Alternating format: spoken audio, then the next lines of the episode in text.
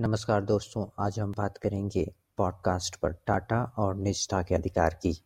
आखिर किस तरीके से हमें अपने टाटा को संरक्षण करना चाहिए?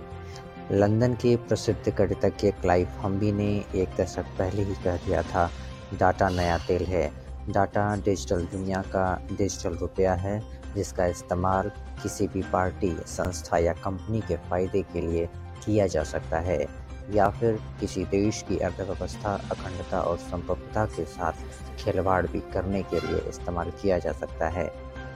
भारत में इस कानून को लाने की बात वर्ष 2017 में हुई, जब पी एन श्रीकृष्ण कमेटी ने भारत सरकार के सामने मसौदा पेश किया कि देश और उनके नागरिकों के निजी डाटा का विनियमन होना, बिना पूर्व सूचना के ट्रांसफ़र करना, किसी गैर इरादतन काम में उपयोग करना, असंवैधानिक और अवैध करार दिया जाए।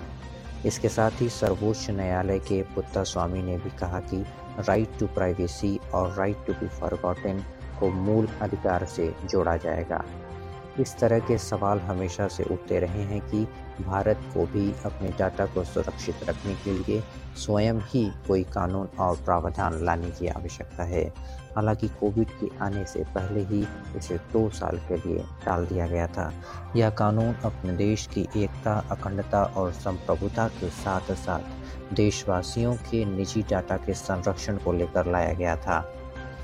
निजी डाटा मामले में कई तरह के सवाल खड़े हो रहे हैं। तो चाहे वो सरकार को किसी भी नागरिक के निजी डाटा का उपयोग पर खुली छूट को लेकर हो, या फिर सरकार के द्वारा सोशल मीडिया प्लेटफॉर्म पर साझा किए जा रहे विचारों और सूचनाओं पर नज़र बनाए रखना हो।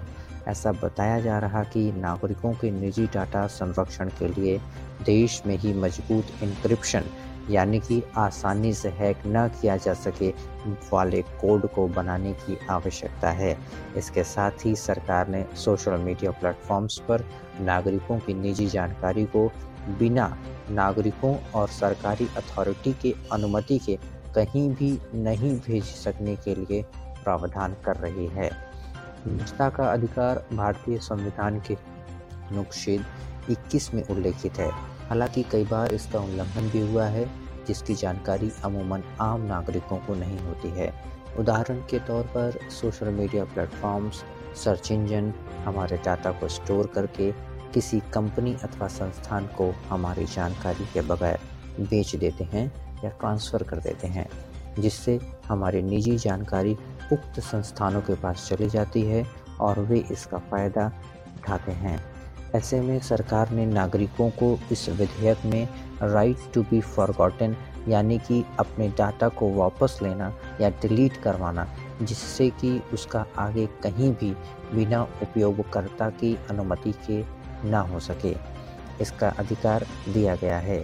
इससे काफ़ी हद तक डाटा खिलवाड़ से बचा जा सकता है। वैश्विक स्तर पर बात करें तो एक सौ चौरानवे देशों में से 128 देश इसको लागू करने की दिशा में गतिमान हैं।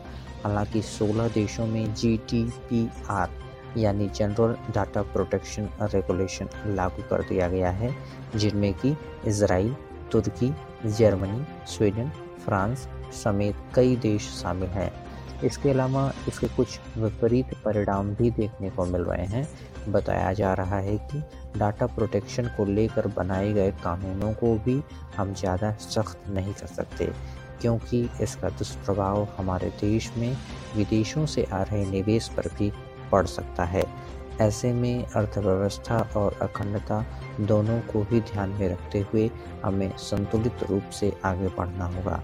इस बात पर भी हमें विशेष ध्यान देने की आवश्यकता है कि किसी भी नागरिक या देश का डाटा राजनैतिक लाभ या आर्थिक लाभ के लिए इस्तेमाल न हो। अन्यथा निजता एक मित्र है, यह पूर्ण रूप से एक बार फिर साबित हो जाएगा। धन्यवाद।